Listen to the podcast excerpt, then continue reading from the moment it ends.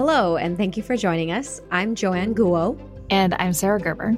We are the co hosts of the Track 2 podcast. The Track 2 podcast explores the stories and people who create conditions for a thriving, vibrant society. This season, we bring you the voices of stakeholders who help shape philanthropy. Today, we're in conversation with Raj Joshi, a community organizer, economist, and activist. Raj is the founder of Bridging Ventures, a nonprofit cultivating pioneering leaders and galvanizing a team of strategists, storytellers, and thinkers towards a regenerative future. He is a former managing director and founding member of the B Team, a not for profit initiative formed by a global group of business leaders. Raj is an executive in residence at the Oxford Saïd Business School, an advisory council member to the Ownership Project, which investigates how ownership influences businesses and the communities in which they operate. Recently, Raj served as special advisor to Mission 2020, a global climate initiative convened by Christiana Figueres, chief architect of the Paris Climate Agreement. He is a board member of the Centre for Scottish Public Policy. He served two terms as chair of the Scottish Youth Parliament as its first minority ethnic leader. Raj holds a BA from Strathclyde Business School in Economics and a Master's in Public Policy and Administration from the School of International and Public Affairs at Columbia University. Philanthropy is a term that we've kind of ascribed to a particular type of giving, which is when one accumulates a significant amount of capital through the market, through capitalism, where ultimately what happens is capital seems to accumulate in the capital market in a way that doesn't necessarily share value as fairly as it should. And ultimately, if we want to build a good society, what we what we want to do is find a way for resources to flow to where they're most needed. Raj, thank you so much for being here today. We're looking forward to this conversation. Thanks for having me. It's lovely to be here. So, I want to start out with the question we're asking everyone this season, which is when did philanthropy enter your story or your journey? I think for me, philanthropy entered my journey as a concept that I stumbled upon as an economist when I was very young in Scotland. And I was reading about a Scottish man named Andrew Carnegie, who I understood was one of the early philanthropists who spent a lot of his money building libraries because he believed education was something that should be a public good. Mm. I always believed in the concept of giving. If you, I was to go even earlier than that, my earliest exposure to the concept of giving was, at, in fact, at church as a child. Mm. And I remember seeing there was always an offering plate, and you would always try to give what you had. I learned later that my parents would give 10% of everything that they had and more as well. So I never met my grandparents. In those days, people did not live long, right? Particularly in the conditions that people were growing up in, in extreme poverty. My grandfather left India at the age of 12 on a steamboat bound for Africa because he was told that he would find a job. And up until that point, he'd been working, helping to sell peanuts, roasting peanuts, and was only making enough money for a glass of what's called uh, chas in India. It's a yogurt but diluted with water, basically, and a piece of bread. And so he was in the best shape, but he wanted to get a job to help his mum to be able to send money back for his mum. And so he left India at the age of 12 and managed to get a ticket onto a steamboat bound for Kenya. And he only had two what are called chapatis, which are these little pieces of Indian bread, which had gone rotten by about three days into the trip. And a stranger saw that he wasn't looking good and he asked him, Do you need some food? And he said, No, no, I'm okay because he wanted to be respectful. He said that, you know, he didn't have any money, obviously. And so someone said that he has no money. That's why he's saying he, he's okay, but he doesn't have any money. And the stranger said to him, From this day on, you will eat and paid for the rest of the food until they got to Kenya, which is where my parents were born.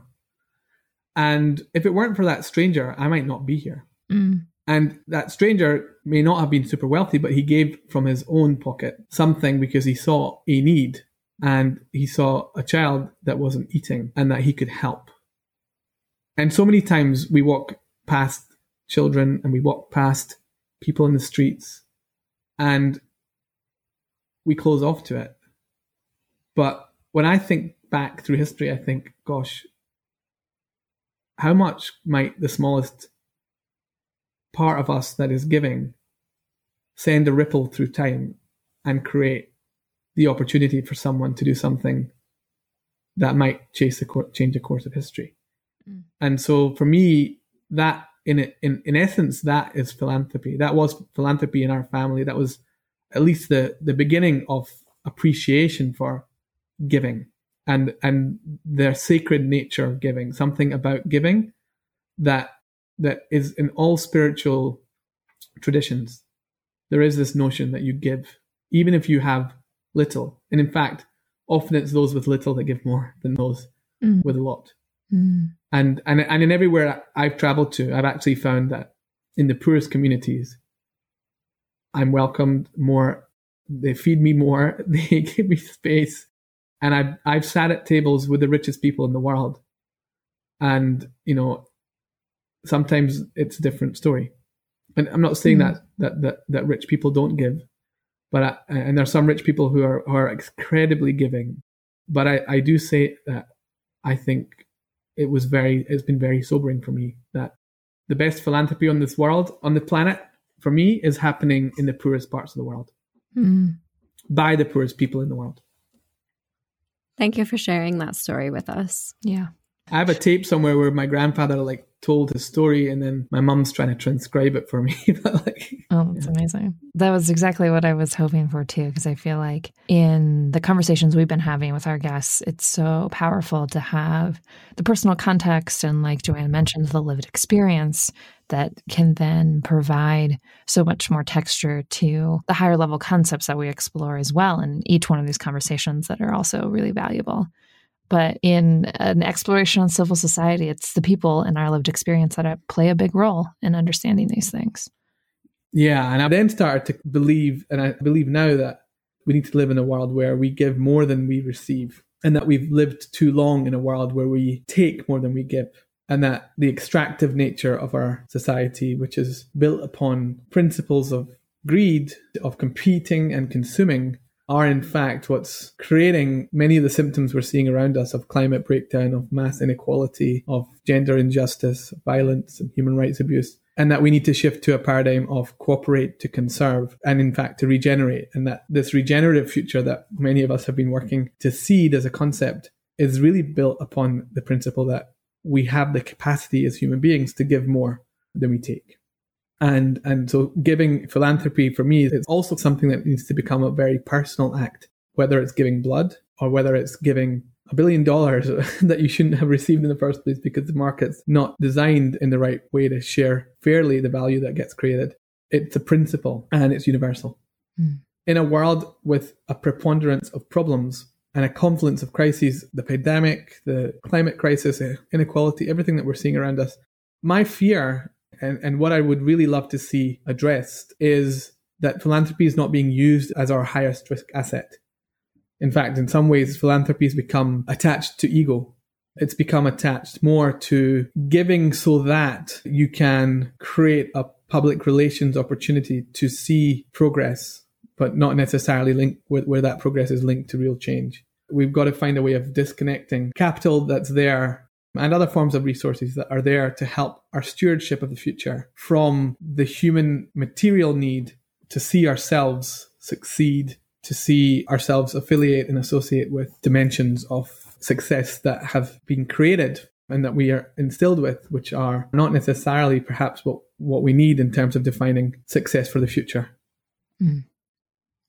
Raj, I was just hoping you could clarify a bit who we is when you refer to we mm. need to give more than we receive because it can be confusing in the US where people are drowning in student loan debt and barely able to get by and inequality is significant.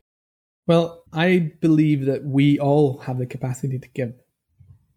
Even if we have very little, we can look back through history. There are people who gave their lives. I don't think that giving your life is necessarily the right way to go. One of my mentors, who was the head of the, the youth wing of the ANC and then eventually the head of Greenpeace and Amnesty International, he once said to me that it's important to not just to give your life, but to give the rest of your life.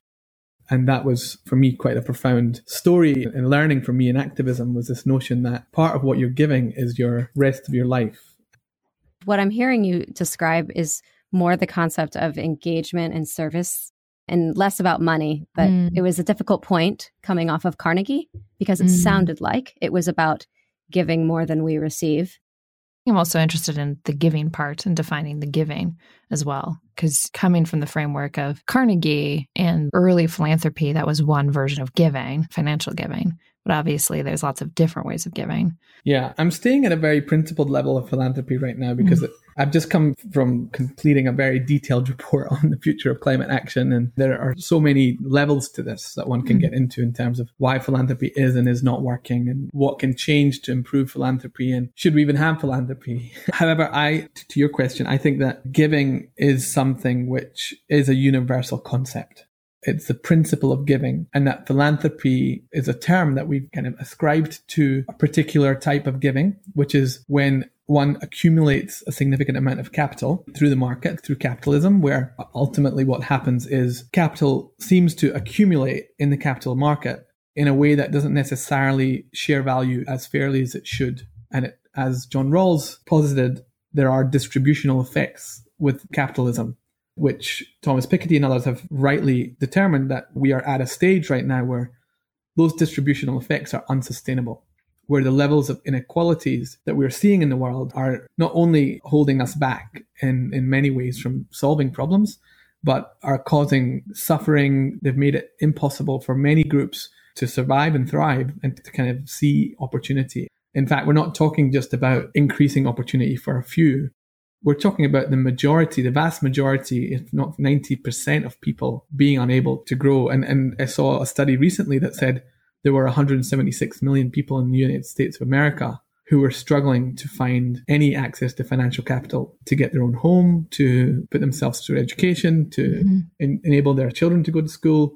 So uh, we're talking here about the lack of financial mobility and social mobility one of my fears is that philanthropy is currently being used to patch up the plumbing in a system where ultimately the plumbing itself needs to be redesigned. And I'm not saying we should throw the baby out with the bathwater by any means, because I, I do believe that markets are the best way to organize economic activity. There are many principles in economics that make a lot of scientific sense and are logical and rational. But we also know that there are market failures, that the externalities are not being properly managed, that governments are not playing a role in regulating markets. And that part of the reason that they're not playing the role is that there is corporate capture and lobbying, and corporates have received rights of personhood and have been able to, using litigation and other means, create evasion of some of the rules and kind of warp the rules. Many of the incentive structures are actually falling away. I do think that we are at a tipping point mm. and that philanthropy really needs to rethink how it galvanizes and catalyzes the kind of shift and transformation we need if we are to see significant progress in this decisive decade on climate change, on tackling inequality and addressing human rights and responsibilities. Mm. That's a helpful helpful framing of the relationship between these two big systems. And I'm kind of following on that thread, curious if you think where some of this like shift in structure that's needed for a sustainable system? Is that coming from philanthropy? Is it coming from other other sources? Is it a mixture of the two? I'm sort of mostly curious about where philanthropy then plays a role in moving towards that more sustainable system. I think that philanthropy is already waking up to this reality to some extent. I think there are leaders. There are some foundations that are clearly aware that capitalism is only going to take us so far in its current form. And that, in fact, we're not talking about rearranging the deck chairs anymore. We, are talking about real shifts that need to be made. And that's coming from companies too. We're starting to see companies and investors really acknowledge that the financial bottom line is not the only thing to be looking at and that the environmental and the social impact is equally, if not more, critical for us to measure the true value that company creates in society. In terms of true value accounting, as that happens, you'll start to also see potentially a reflection in profits and a reflection, therefore, in how much capital is available for philanthropic causes. What I'm seeing is foundations are beginning to look at systemic change, systemic risk, even the approach that is being taken to addressing climate change, you're starting to see foundations recognize that you've got to start shifting the financial sector and investing in shifting behaviors, attitudes, beliefs, and effectively decision making criteria that govern how financial decisions are made in the financial sector, whether that's through the task force on climate related financial disclosure or whether that's through the ESG framework, the environmental, social, and governance framework that investors look at in making investment decisions. And more and more family offices we're learning are, are really looking at taking decisions based on that data. I don't think we have enough data too. I think there's there's still a lot of confusion around ESG, but certainly at Oxford, there's there's been a lot of really good work done by the Ownership Project, which has been analysing how different families are managing issues around ESG, and also looking at the fact that some publicly listed companies are performing better on ESG and why is it that we see this differential? I think philanthropy is starting to engage in that space a little bit and looking at what is the architecture of a new economic system. I don't think it's investing enough in building bridges between the academic world, which is thinking through what that architecture needs to look like, the policy world, which is trying to figure out how can that be translated from theory to practice in terms of new regulations, new rule sets, civil society in terms of the role that it should and must play as an accountability mechanism that is able to ensure that commitments and pledges are met and promises are fulfilled, but at the same time that consumers' voices are heard within a lot of these discussions and debates. And at the same time, working in, in convening and, and investing in the multi stakeholder partnerships. I mean, to be honest, the biggest risk is as philanthropy has in some places been quite politicized, right? Where mm-hmm. where there's those who fund on the left and those who fund on the right. It plays into a future which doesn't necessarily help us in solving the problem. Because ultimately, we're looking at a reality where what we need to do in a very short period of time is drive the transformation of multiple industries across lots of sectors within each of those industries and across multiple jurisdictions, which are all at different stages of development. And in order to do that, we all need to get around the same table and say, okay, what do people want to see? How can investors incentivize the shifts in behavior amongst the companies themselves? Because, for example, some of the world's most progressive CEOs who have been really pushing some of these agendas and trying to be good global citizens, losing their roles as CEOs of you know companies like Danone, for example, which was always lifted up as the, one of the world's first benefit corporations. And currently, I think we have a scenario where there's an accountability deficit it's not being fulfilled by governments and it's not being fulfilled by civil society. And, so, and civil society is not being resourced to play that neutral role as an intelligent convener, as a sense maker, as a knowledge broker, and as a detergent in a way that can wash away corruption. Is it fair to say that what you're advocating is reform philanthropy? Yeah, I, I, believe that it's time for significant reform in how philanthropic giving is conducted. Mm-hmm. I think we need to go through a process of dialogue.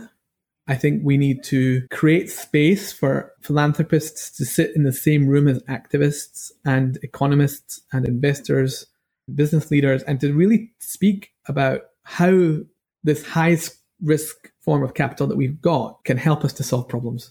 You know, we shouldn't go near money that perhaps wasn't made in the right way, but at the same time, every single form of philanthropy that you look at has come from a source that was made out of a market system that isn't functioning effectively. And so then you start thinking, well, how do we make sure that any money that is coming in has the best impact it possibly can in helping us to transform our system? That is definitely a part of the solution. But if we're talking about reform philanthropy, then it has to be grounded in something. And I think you're just on the tip of telling me what that is. And so I'd like to encourage you to go that route. Tell me about what the grounding is. Aside from having this dialogue, what are we asking people to rally around? And when I say people, I do mean the philanthropists. There has to be something that they have a vision they're working toward. Hmm. I believe at my core that philanthropy has to seriously invest in redesigning system. And that means investing in the intellectual work that needs to go into designing new rules. That means investing in testing out and piloting new programs. That means challenging existing institutional paradigms. That means divesting from forms of and theories of change, which for a long period of time we've started to see is no longer working.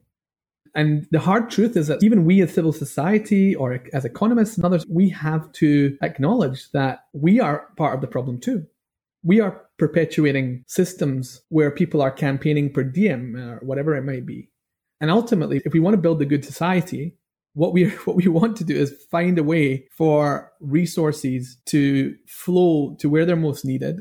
For example, if you take universal social protection floors, in 2005, when I was a young activist on the streets of Edinburgh, putting white placards down in Murrayfield Stadium and joining and forming the Global Call to Action Against Poverty, inspired by the words of Nelson Mandela in Trafalgar Square, where he said, this global call to action against poverty should take its place in the movement of peoples throughout history. Sometimes it falls upon a generation to be great. You can be that generation. Let's make poverty history. And 15 years later, we're still living in a world where there are levels of poverty which are obscene for the, the kind of technology, the tools, the capacity we have in our society. We have the ability to feed the world we have the ability to clothe the world. We have the ability to make sure that everyone has access to a vaccine, and we're still squabbling over which country gets which vaccine while half the world doesn't even know if it's going to get access because the patents aren't being agreed. On a principle level, some things are seriously, you know, not right with how we prioritize things and what we get done.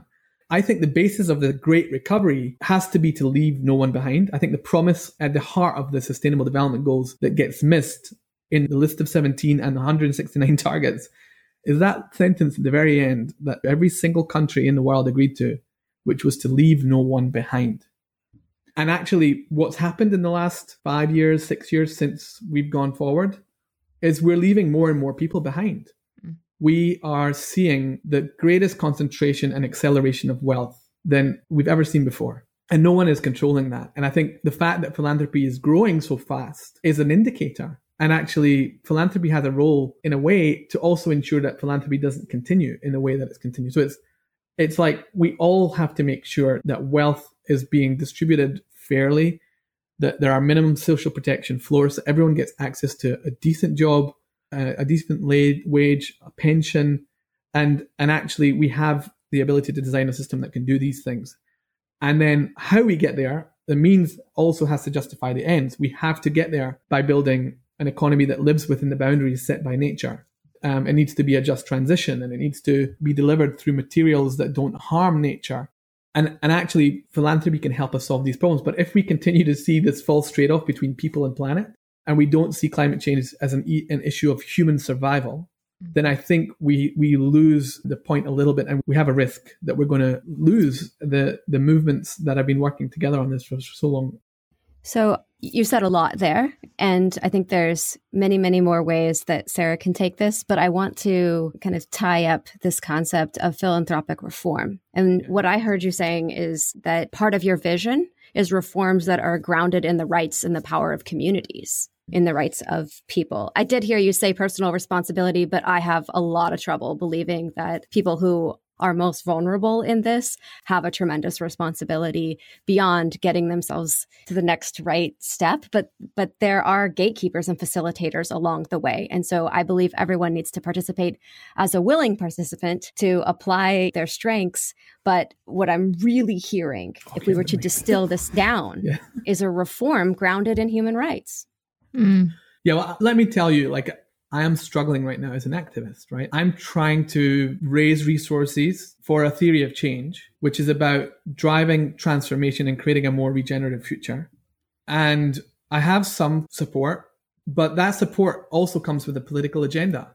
Mm-hmm. And some funders are better than others, but activists should feel like they're in partnership where donors are helping enable them to fulfill their visions and understand what are the barriers to transformation. Rather than as activists, we feel this often this pressure to show results in the short term and create some bright, shiny object that the program officer has an ability to flag up the pole to say, oh, my grant is doing really well. Right. But, you know, if you were to ask me in 2015, we had not a lot of money at all, or we didn't use money for this. But in Davos, some of the climate leaders came to us and said, the climate negotiations aren't looking great. We're 12 months out. There's no clear market signal in the negotiating text. And we think business leaders could help And this was me sitting in a place where I was able to help support and facilitate conversations amongst business leaders. And so I said, well, why don't you come in and talk to us about this? Share the science and share what the political situation is. And effectively, what we heard in that space, and this was not funded, was we needed a long term goal to phase out greenhouse gas emissions by the middle of the century, to which a business leader said, okay, so the metric is 2050. And another one said, or 2030, if we can get there. And then a bunch of companies published their goal to get there by 2030. And I think that actually was probably one of the contributions to a growing movement of people that were working together to ensure that Paris delivered on three things really. And I don't know how much funding we had for that. It was more like there was trust. It was like there was trust that you could work together to get to a positive outcome and to build the right framing narrative that spoke to what people wanted on the ground and created the right policy context and the right market signals that would enable the economy to start shifting in that direction, which we're already seeing that shift happen.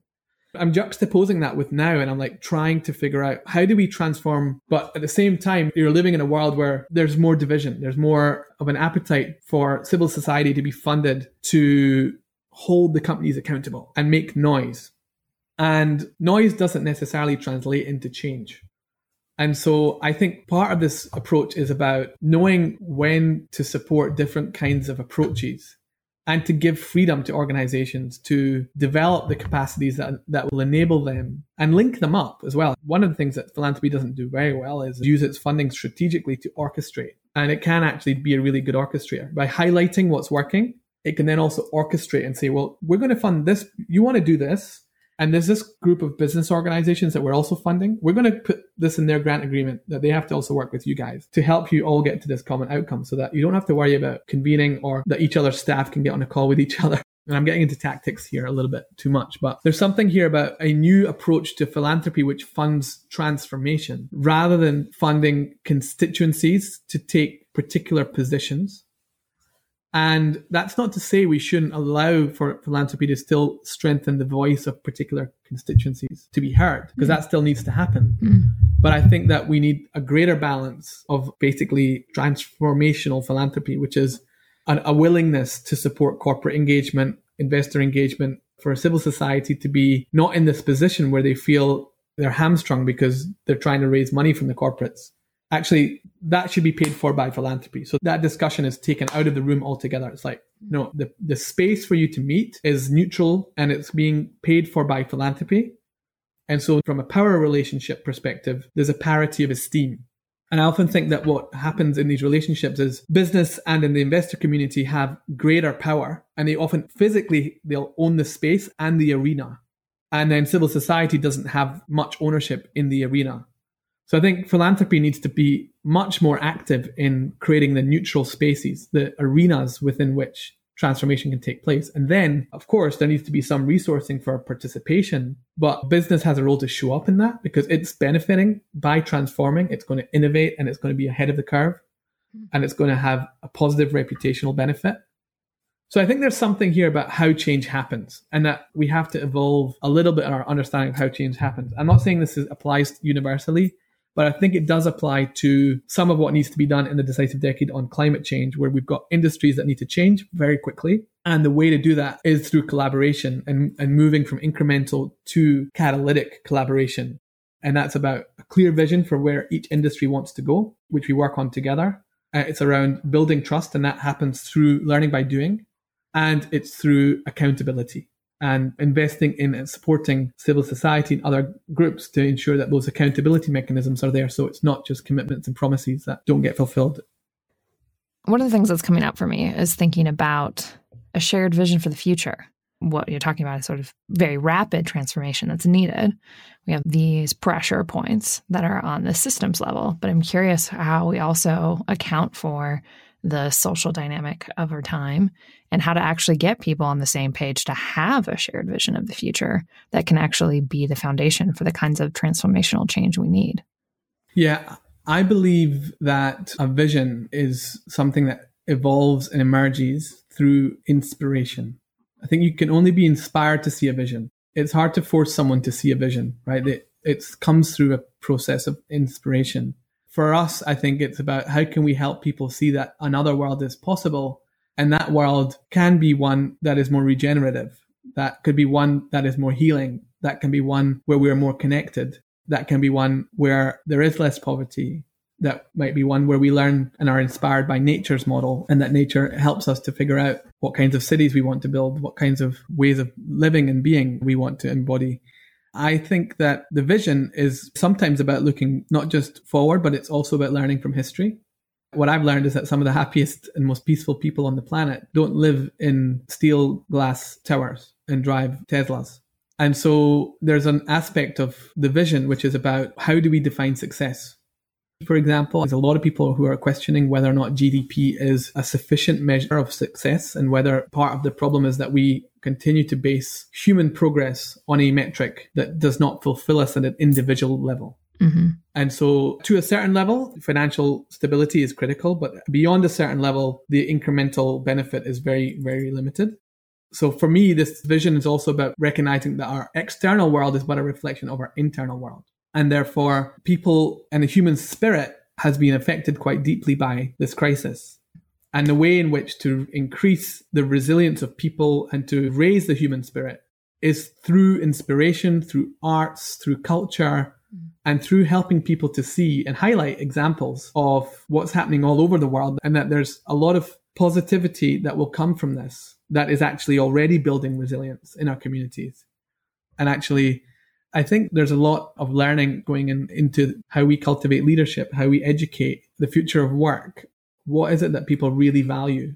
How do we feed ourselves? What kinds of food do we want to be putting into our, our beings? And where does it come from? And what can we source locally? And so I think that this great acceleration of the pandemic, in a way, is, is potentially the biggest precipitant that we could ever have asked for for the transformation that we need and that philanthropy needs to seize this moment to convene, to bring together, to resource new ideas and, and new forms of infrastructure and new ways of bringing people together and young people and support a slightly different approach and be okay with the fact that some of these approaches might not be about holding the system intact the way it's always been held, but may be about participating in the system, but offering something different and saying we might want to organize slightly differently. We believe it's time perhaps to see philanthropy also invest in the people that conduct the activity through which it creates benefit. And I think there's a real question mark here around what will it take to sustain the transformers and the workers and the, the different kinds of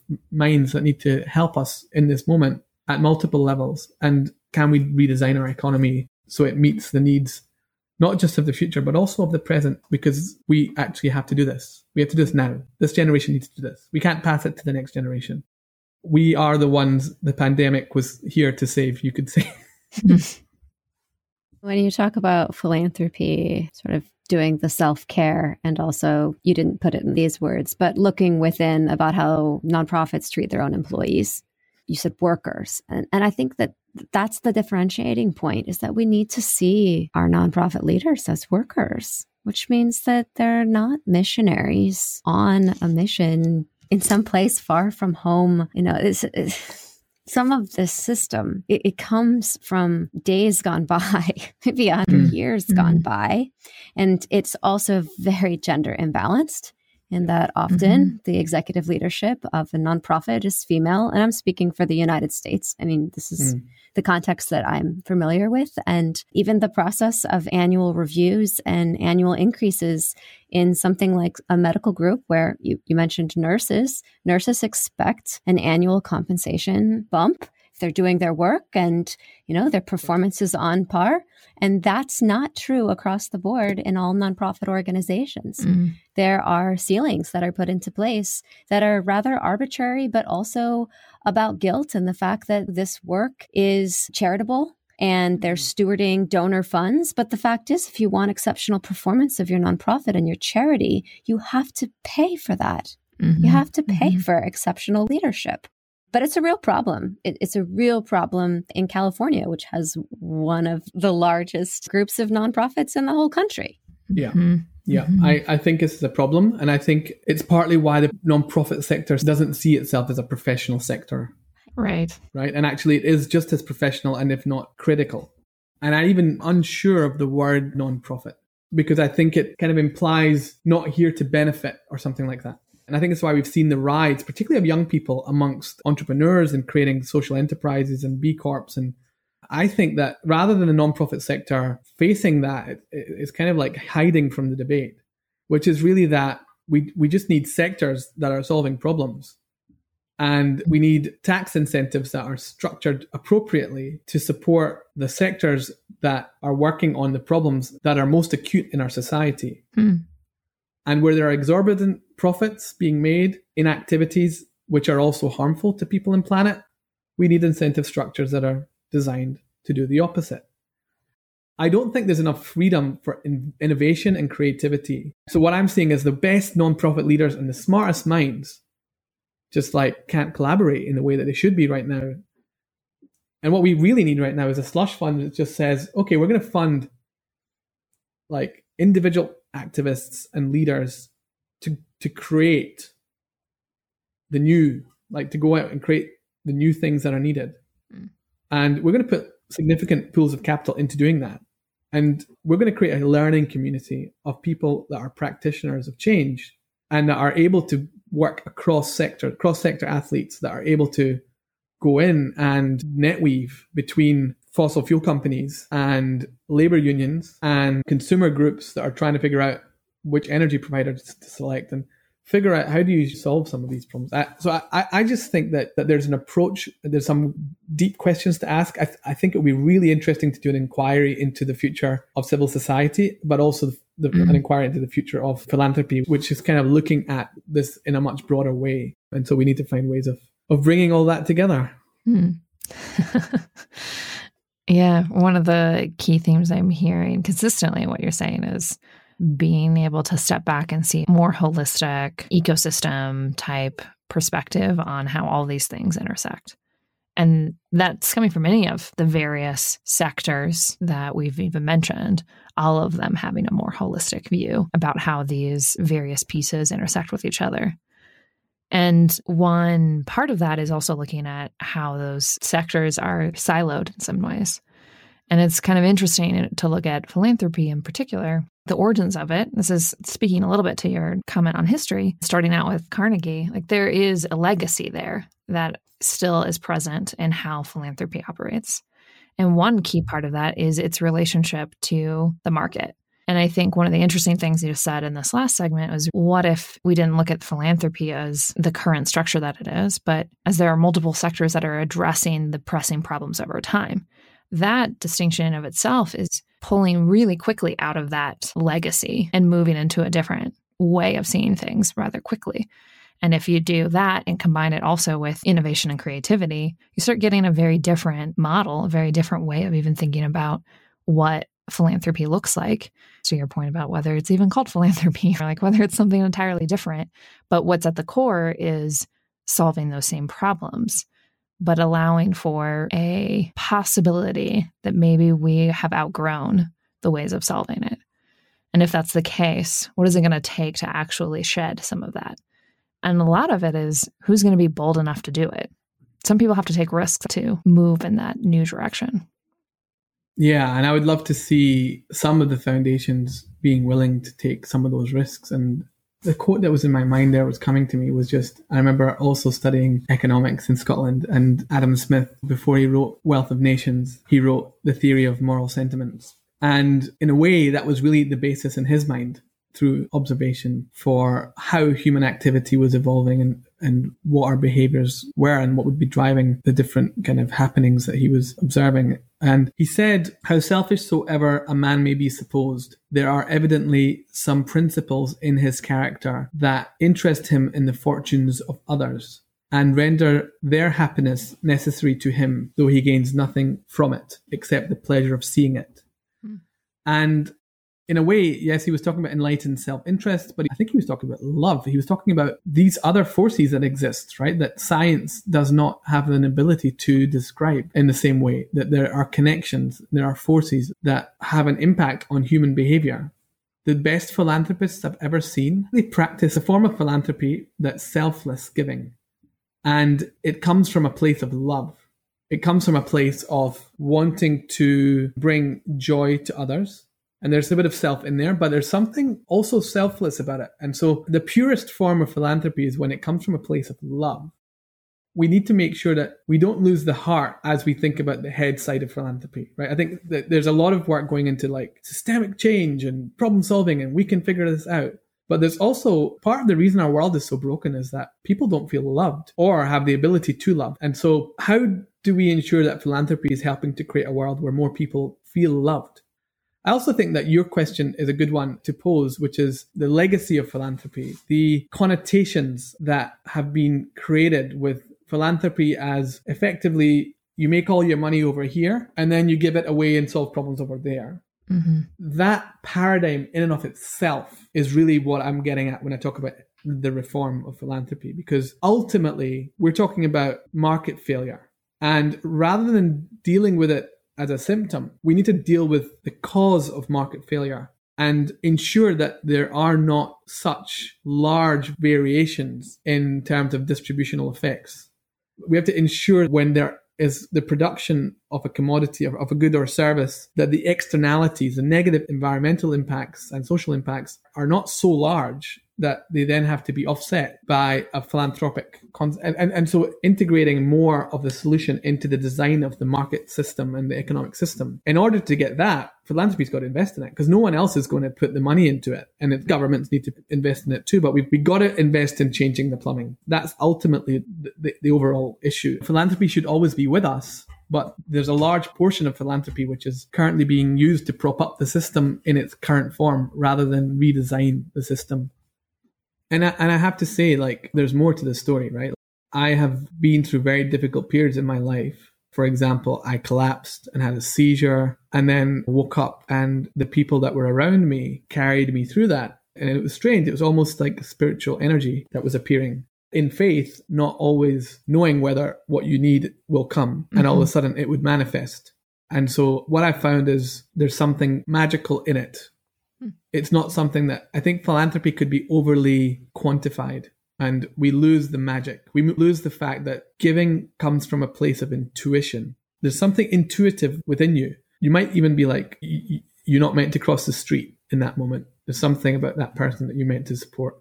And I've had that. Others feel, feel that. And, and it may be that you, you are meant to help that person. That it's, it's within you to help that person in that moment. I think that there's something about the personal connection and the emotive connection between someone who is giving and someone who is receiving, and actually that giving and receiving are one and the same thing.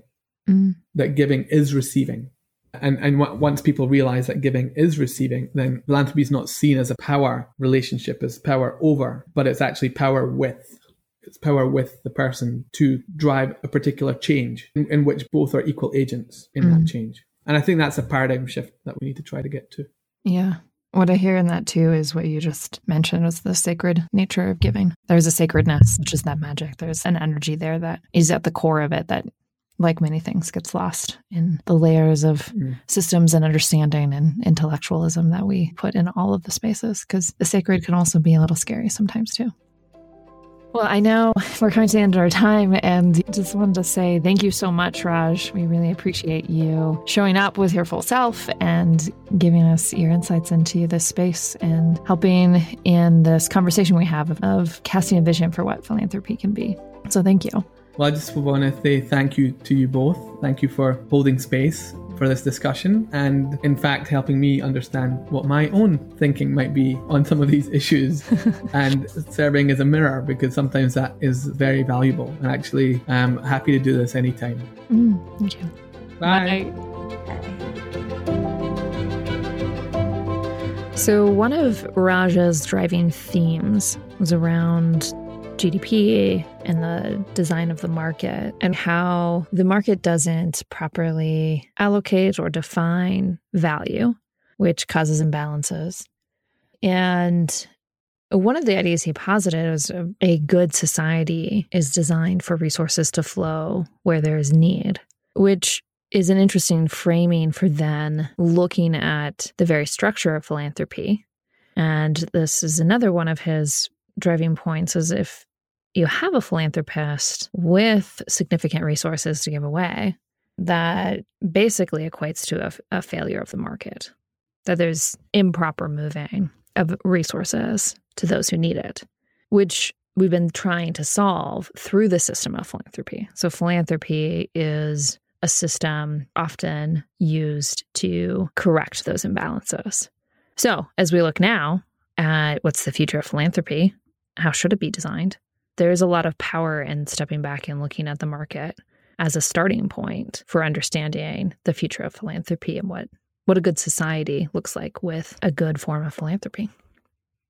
I'm not sure that you were really headed in this direction, but hearing you describe it in that way made me think about how he emphasized what philanthropy should be investing in.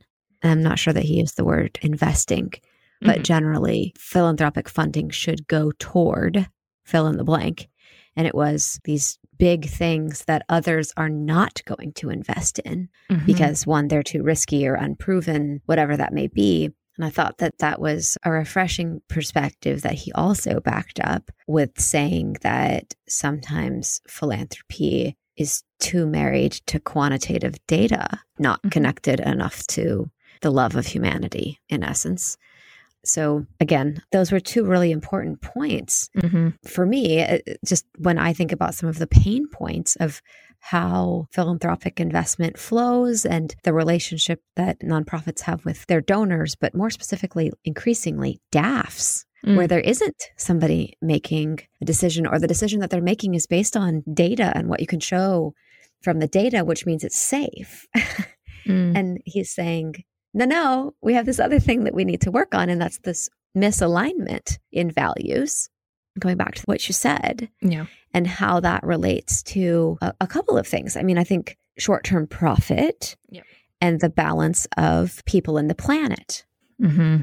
Yeah, when you step back and look at a larger systems approach or an ecosystems approach to where philanthropy can be a significant lever point in addressing the pressing problems of this particular moment, but more importantly, starting to future cast and future plan, which is what we really need at a rapid rate because of acceleration of technology and acceleration of environmental catastrophe. So the, the combination of those two quickly moving forces does, in a lot of ways, force the hand of these other sectors, be it philanthropy, government, or business. All of them need to be working at a more rapid rate. And the only way to do that really effectively is to do that in collaboration, which he also mentioned. That is the final SDG, number 17. But where can philanthropy be a leader in that? And I think that's where your investment point comes in. Where is philanthropy investing? And I think that's also where your point in the interview comes in around reform philanthropy. Yeah, I think there's a couple of ways that we can go with that. One of the things you said, the need to respond r- rapidly, and then that hinging on these collaborations, partnerships of SDG 17. That's a tricky one because we can get on a slippery slope with CSR initiatives, especially if they're not genuine. And so mm-hmm, I, I mm-hmm. think one of the challenges is the frantic pace, the yeah, way like every opportunity is monetized and people are struggling to understand their place in the world. And that connects to his point of we need bold, innovative action. Philanthropy mm. needs to be bold. And I do think that some of the larger foundations are doing this sort of coalition funding mm. around mm. a recognition that, okay, the system is greatly flawed. And the best way for us to maximize this economic fallout is to put our heads together and our money into a fund but at the same time, I just don't think there's enough transparency into that for us as ordinary citizens to say, well, it's okay that you made that extra 10 billion. Right. Um, because you're going to put it into this group fund and that's going to address these other inequities because it is a matter of sequencing and timing. Mm-hmm. The money does not always come out of those funds at the same rate that it goes in. Yeah. Or that it's needed. Right. It's a complex, like structural, legal, cultural misalignment. Yeah, especially when we're talking about the scale and numbers that we see and the rapidly growing disparity in wealth and inequality. The numbers become staggering. And I think are also a point of pressure on that system. revealing not only the market failure, but revealing the inadequacy of philanthropy as a system and the way it's designed to even operate within those numbers. You've used pressure point before. Mm. Can you talk a little bit about that? Well, one thing I think there's an illuminating dynamic to it that it can bring light to a system inefficiency or ineffectiveness, right? Just that pressure this highlights pressure the system. Power. Yeah. Definitely power for sure. I mean, pressure is something. It's right. some form of accountability, I think is what you're saying. Yeah. And if you're talking about accountability, then what we're talking about is power. And power is often a word that's left out when you're talking about GDP. Yeah. yeah. Especially in the context of philanthropy. Right. So I think that in part, Raj's personal story is very much related to power dynamics and the fact mm. that he never met his grandparents because they didn't live long enough to meet him. That, right. that suggests that they had a different quality of life. Mm-hmm. And so there's part of the, yeah. the power, the consequences. I think that power has the ability to shape outcomes. And specifically, power is responsible for consequences. Mm-hmm. Money can be power. Mm-hmm. There's lots of different forms of it. And I think when we're talking about philanthropy in this context, we are talking specifically about money and how it's applied yep. to solving big problems more than alleviating suffering like a charity, but like. Mm-hmm. We're also not talking sorry, about giving. No, no. Which is a core distinction as well. And something that we go into with Raj and his own experience giving in philanthropy is experience the full range of that inside the sector of philanthropy, which I think is interesting. If we connect this back to Catherine and her recognition of community led solutions, the example she gave of the village in Vietnam where some of the children were positive deviants, quote unquote.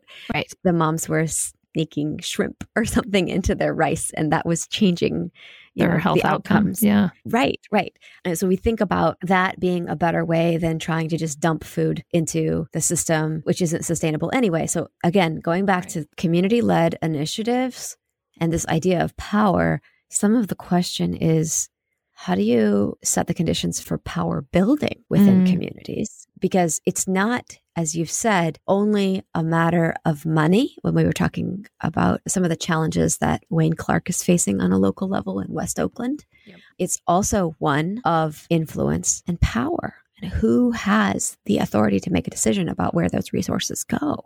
Yeah. Which makes me think of one of the final comments that Raj made around shifting power dynamics coming from the origin of philanthropy being about love. And it made me think of actually this quote Philanthropy isn't about redemption of the giver, but the liberation of the receiver. That's Robert Egger.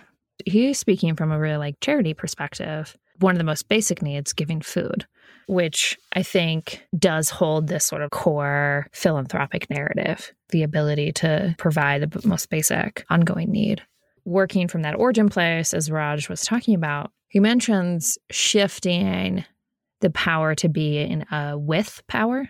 And he talks about that in reference to the kind of selfless giving that's needed to be able to have that kind of perspective and take that kind of position as a philanthropist, which I think does start to at least shift some of the dynamics necessary for reform philanthropy, for generally starting to solve some of the pressing problems of our time and shift the the structure and nature of philanthropy itself. It's a relatively small step and I don't think it solves the larger structural problems, but it feels like a pretty good place to start. It's so tricky. Think of how this has played out throughout the season with mm. Rachel D and her portfolio in terms of representation from the people most impacted to lead. Yeah and be in service of the people who are potentially experiencing the greatest consequences. So the economic fallout, people experiencing the greatest consequences, that would be like, oh goodness, migrant workers, women, indigenous communities, mm-hmm. peasant farmers, urban poor. And it, it sounds good in theory. We're going to level the playing field and we're going to let people lead. In reality, they don't have the tools yeah. Even if you were to give them the money, they still have to have tools and the training to know how the system works. Wayne was really good about talking about what he knew and what he didn't know. And right. there were some things that he was just like, I don't know. Mm-hmm. And that's important. But he was curious and he was willing to learn. Mm-hmm. And so that's an opportunity. He's somebody who should be brought into that fold of power mm-hmm. and given an opportunity to learn about these things that he otherwise may be shut out of if he doesn't get an opportunity to learn about the system. Um, right. Because once he has had it, then he can be part of the forefront of that change. Mm-hmm. And he's already leading the change. It seems like Rachel does a bit of that with her portfolio. They spend a lot of time with their social entrepreneurs. Yeah. And they help to cultivate the leadership and provide the support.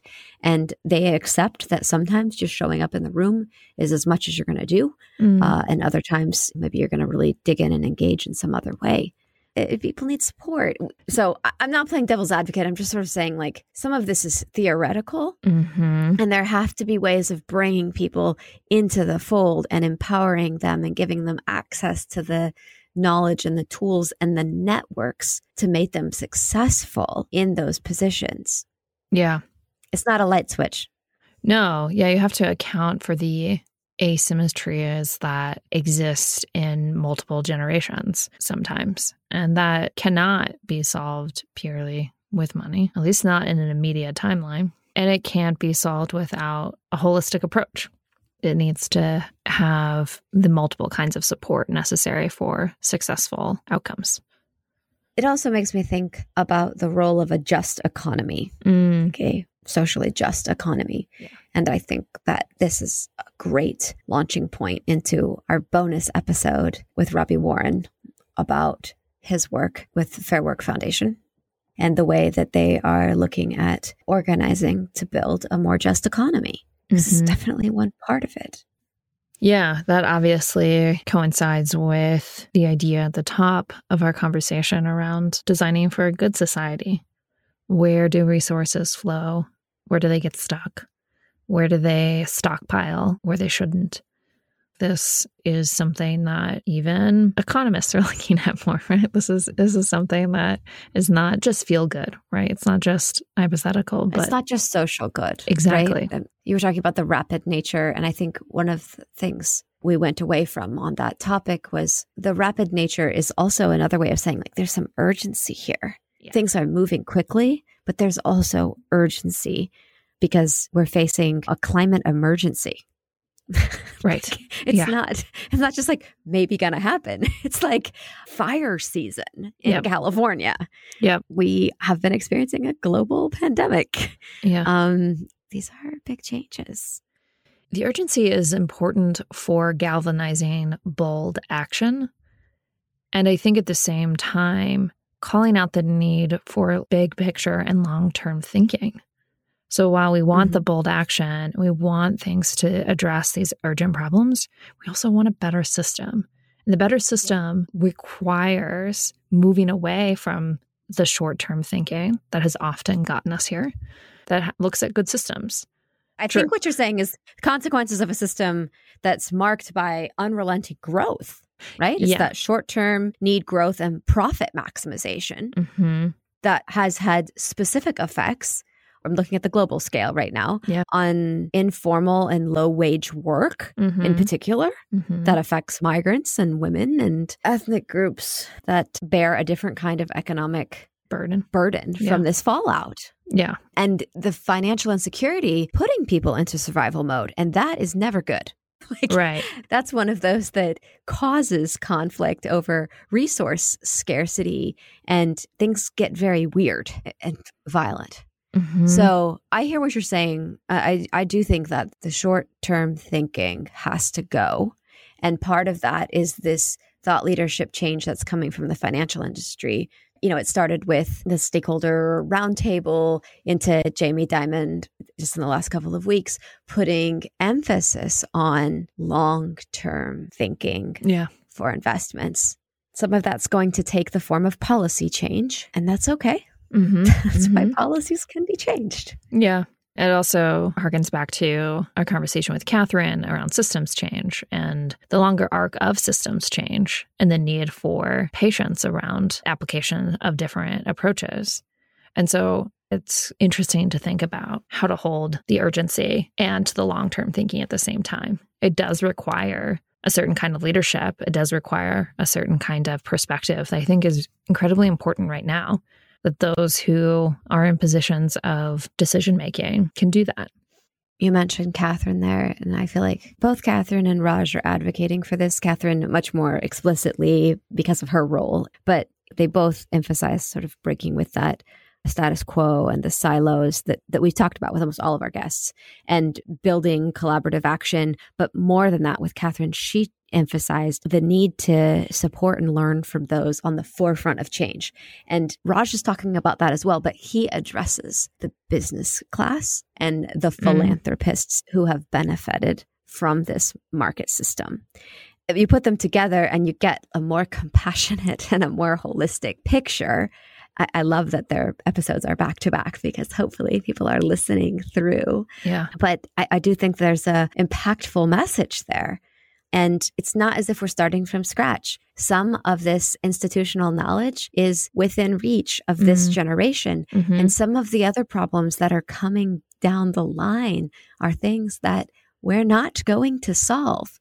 We can plan for a more responsive system mm-hmm. by designing in flexibility to respond and by addressing the things we know have concrete consequences. Short term thinking always has a consequence. Yeah. It's a shortcut. Yeah, exactly. Yeah, I love that idea of designing for flexibility, designing for change as our status quo that that is our future. And no, we don't know what it all holds, but those are the things we do know. And we are at least responsible to that as we think about designing the system that hopefully can start to address some of these problems. Oh, so much of this is intentional and also unforeseen. Yeah. It's not as if people set out to create some of these consequences. They just didn't anticipate them. Right. And that's part of the long term thinking and larger perceptual muscles that we need to develop, but also thinking in terms of legacy and what's going to continue, what will reverberate long after we're gone. Mm. Like, what's the legacy we want to leave? And what's the consequence and legacy we will leave? Mm. Because there's always two sides. Yeah. I've got to hope that the one we intend to leave outweighs the one that is unintentional or unforeseen. And that brings us back to values based leadership and why we need to have values that guide our decisions. That's part of a building block for a thriving society. We're back to the beginning of systems, values, and skills. One of those skills is learn how to think long term and be flexible and recognize that even in the modern age, we still have to have values, values that guide our decisions. This also makes me think of our upcoming material and what we're going to be exploring around civil society resiliency. What we're talking about is a plan for resiliency built into our system. That's the kind of flexibility we need to meet the changing need.